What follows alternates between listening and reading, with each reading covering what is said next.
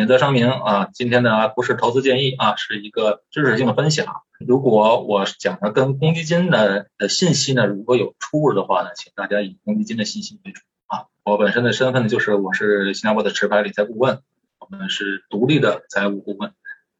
好、哦，今天主要讲的是重疾险怎么选，呃，重大疾病保险啊，重疾险。有人就问我，我先分享一个啊。前几天遇到一个人，他呢是在新加坡一直工作，呃，现在五十出头。然后他跟我聊，他说：“哎呀，我现在就担心一个事情，当时没做好。”我说：“担心什么事情？”我担心呢，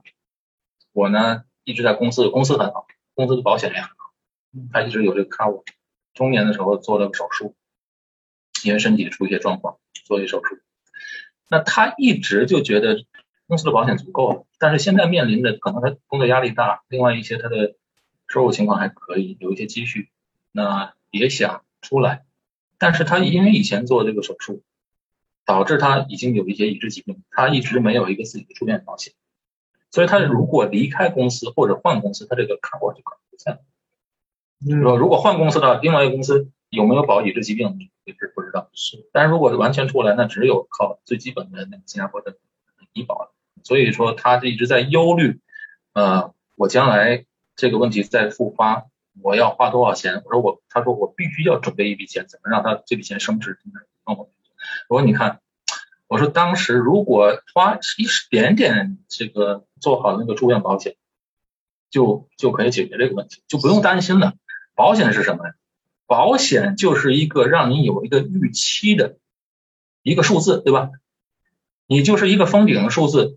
我想我今天养老，我以后养老。养老的钱，我昨天还在开车的时候跟我太太出去吃饭，我说我们的医疗不用不用不用不用担心，有重疾险啊，有这个医疗保险，有医疗保险的话，我们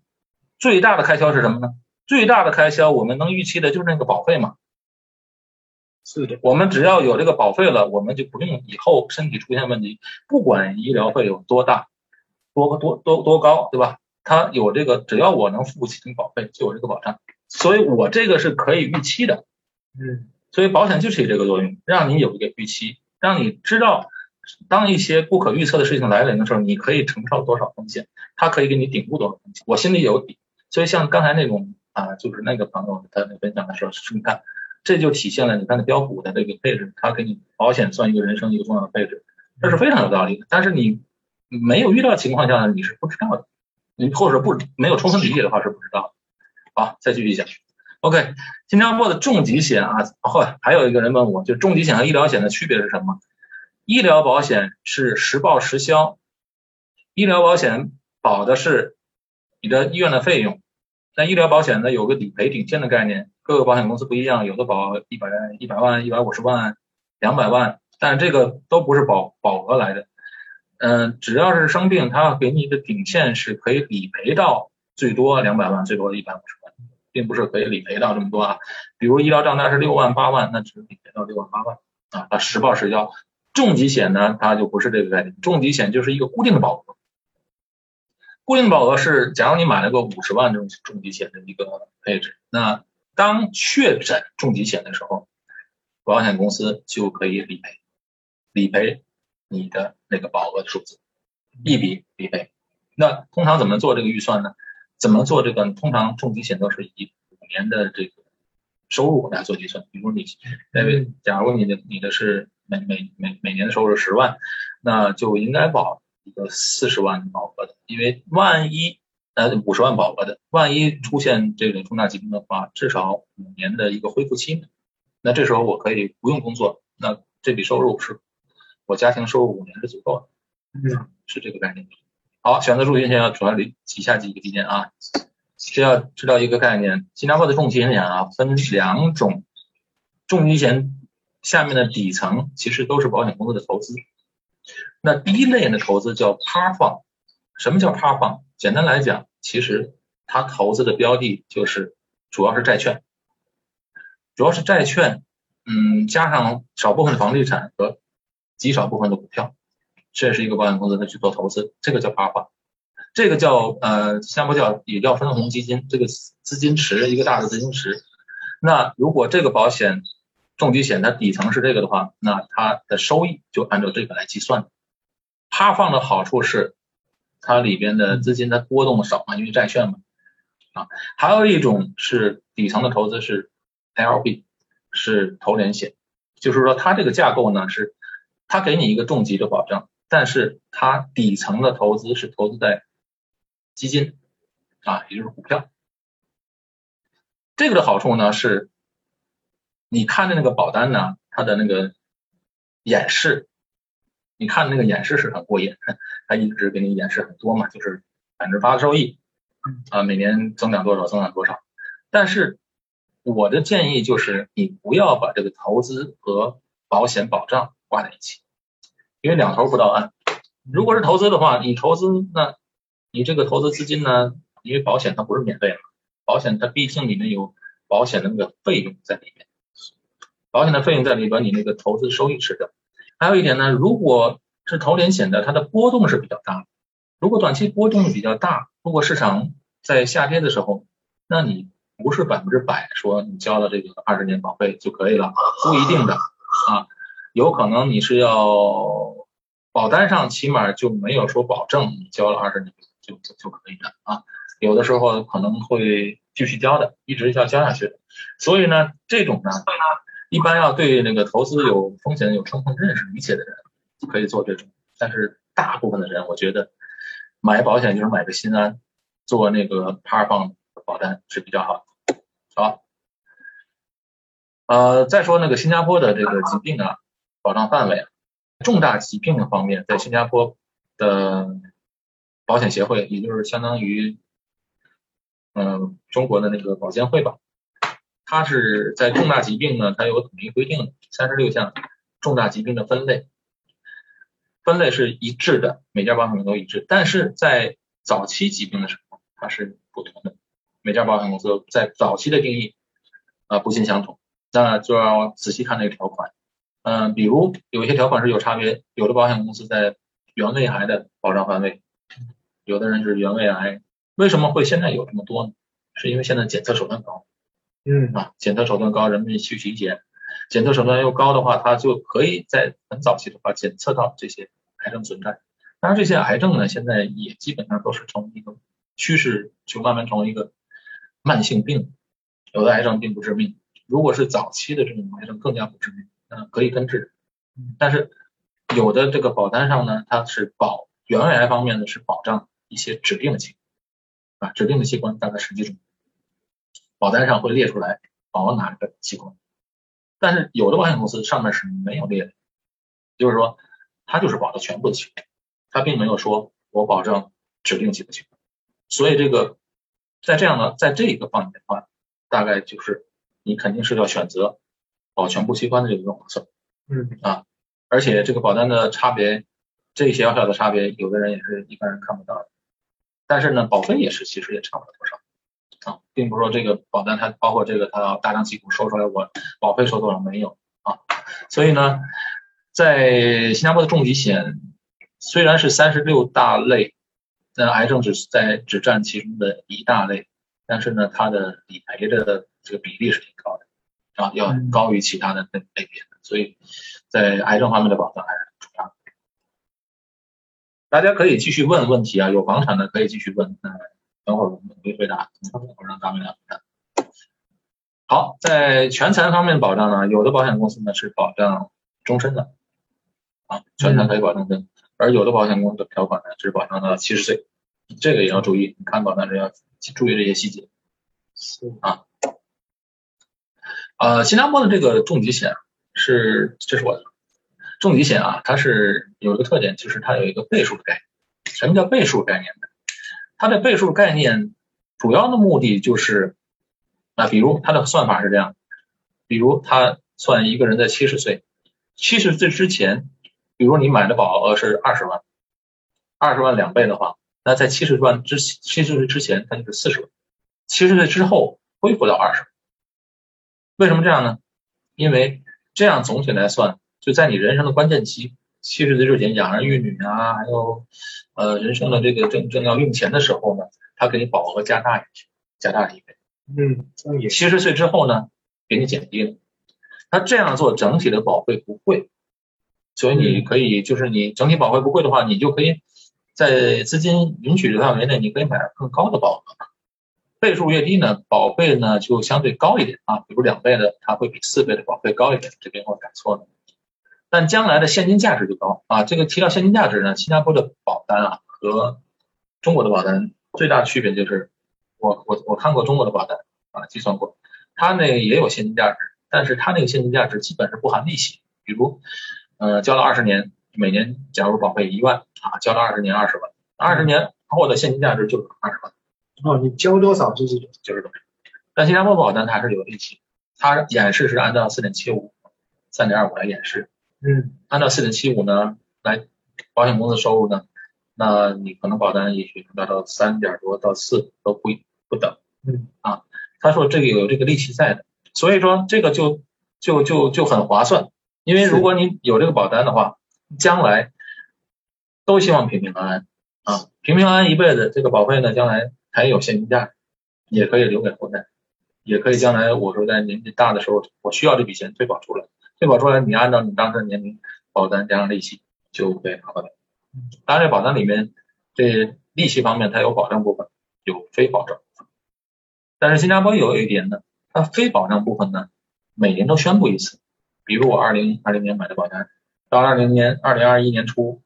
保险公司又宣布二零二零年的投资收益是多少啊，如果满足了，好，就定下来了，这一年就这样。嗯，所以基本上过去这些保险公司十几年的话，大部分时间都是兑现。好，啊，这个就是我刚才讲的保额递增啊，保额递增其实不是递增啊，它是保额加红利的概念，就是比如他啊交了保费啊，三十岁买了一个保单，哎，到了四十岁了，他这个保额呢，哎，增长一些。增长在哪呢？就是增长在红利，但是并不是每一个保每保险公司的保单都给你增长啊，不一定的。有的保险公司增长的快，有的保险公司到六十岁之后才才给你多一点。你说这个人他可能在你看那个计划书的那个演示上就可以看到，有的保险公司是到六十岁啊之前你买了四十万的保单就是一直四十。如果假如你买了四十万保单，那有的保险公司你三十岁买的时候，你到了四十岁的保额。递增一下，因为那个红利加上来，如果理赔的时候，它理赔红利一起的，保额加上红利的，到五十岁那么它又增多了，所以这样的方式呢，它抵消了一个通货膨胀，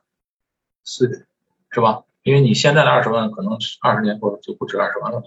是吧？嗯、它会新加坡的通货膨胀大概二点三，大概是这个样子。这个，所以这一点呢也千差万别，所以但是有保额加保额加红利，一开始每年都给的。不多不多，有的公司是到了六十岁，有的公司到五十岁才给一些，所以这个呢也是一个重点的选择的一个啊不同点。好，最后呢就是保单对比啊，经常看到有人就是对比保单，哎哎，为什么这个保单便宜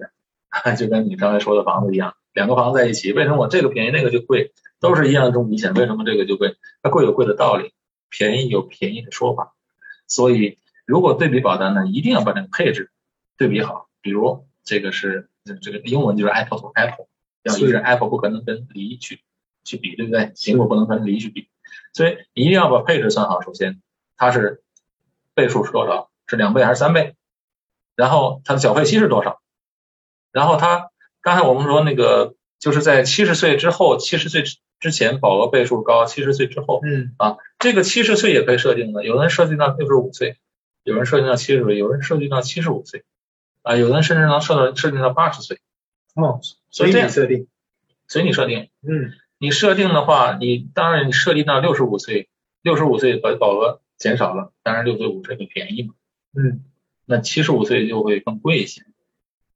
所以就要平行的每一样细节要去对比，啊。我上次看了一个对比，一个一个人啊，一朋友他拿了一个北京的一个哪个保险公司不能说啊，就是那个他和就是中国和那个新加坡的那个性价比差别很大，同样是每年交一万人民币，在北京的那个同样也是缴费期二十年，在北京那个保单是保了二三十万人民币保额，嗯，在新加坡同样是一万块钱人民币保单能保单到一百五十万人的，差那么多，就差那么多，差那么多，差那么多。所以这种对比，像一般一般的人就只知道自己的保单，那、嗯、对其他公司的保单就不清楚，那么就很难对比了。对，因为假如说你是保险公司 A 的，那我找到你，那你可能就会说，你会说你公司的好处是吧，优点，是，对吧？缺点呢，还你可能会说，或者可能你说了，我也没注意到，你没有突出的说。所以说你要对比的时候，一定要像找我们是最好的，我们是独立的，我们各家保险公司比较清楚，所以我们是中立的，所以你一定要看好这些。当然是保险公司为什么千差万别呢？它一定每个保险公司一定要有个主打的产品，知道吧？就是我的这个是拳头产品，我拳头产品，因为我的资源，因为我的设计，我的投入到投入到这个产品的多，或者我本身别人买我这个保单多，我就造成了我这个保单这个类型的保险我可以做到性价比最高。但是并不是这家每一家都做得好啊，并不一定说他们所有的保险品种都做得好，那不可能的，对吧？有的就像你去超市吧，你去超级市场，你摆在前面的是不是又好又便宜又新鲜，对吧？但是他会用这些吸引你。然后还有一点就最重要的就是在新加坡有人担心，哎，买保险如果买一些不知名的保险公司，或者有的人听说某某某些保险公司听的比名名气比较大，但是并不一定呢是真的是最大的保险公司啊，不一定啊，就是可能有的保险公司代理人比较多，所以你能经常看到，所以你觉得这家保险公司好，但是不一定，因为小的保险公司就不好，因为新加坡有那个存款，我们在存钱存在那个那个那个银行里，嗯，都是有一个保证，就是有一个存款保险，现在是七万，对吧？假如你存在银行，嗯、呃、，D B S 银行我存了七万，万一 D B S 的银行倒闭了，我这七万是国家保，有这保险保的。我存在，哎，这个也好很好玩，我存在五家银行，然后我就可以存啊三十五万嘛，都是安全的。在中国不是一样，中国是统一，都是统一的。中国就是你存到，不管你存到哪一家银行，一共它一个保险一个数额是这样，不是每家，新加坡是每一家，还比较好操作，对吧？而且新加坡如果是联名的，联名也要看单看你的，对，单看那个人，对。还有就是保险公司也是一样，保险管理公司，保险公司它呃它是经常会让你倒闭的，如果倒闭的话，公司保险公司有问题的话，它会让你另外一个保险公司来来把你那个接盘收购啊，是吧？二零零八年就是有一家现在还比较算比较大的一个保险公司啊，它就是差一点被另外一个保险公司收购啊。那收购当然是中级险的保单就是这样，你当时签的合同是这样的，那收购的公司买过来之后，你的合同是还是什么样？嗯，他买过来也是他的资产，所以收购过来你的保单是安全。如果万一这家真是那个到了一个极端的情况下，保险公司真的倒闭了怎么办？政府有一个，也是一个有保险公司的，就类似存款保险，一个保险公司保单保险，每个人每家保险公司是五十万的额度，嗯，所以有五十万一个额度，就是你这个也是安全，所以在新加坡都是安全的。在新加坡呢，管理也比较严，法律也比较严，所以金所有的金融机构啊，所以这些是那个。标准也很高，要求的准备金也很高，各家保险公司都是都是比较安全的。所以我就鼓励大家呢，你挑保险的时候，你要挑产品而不是挑公司。好，好，今天呢我这个重疾险方面呢这个分享到这，如果大家有问题可以留言啊。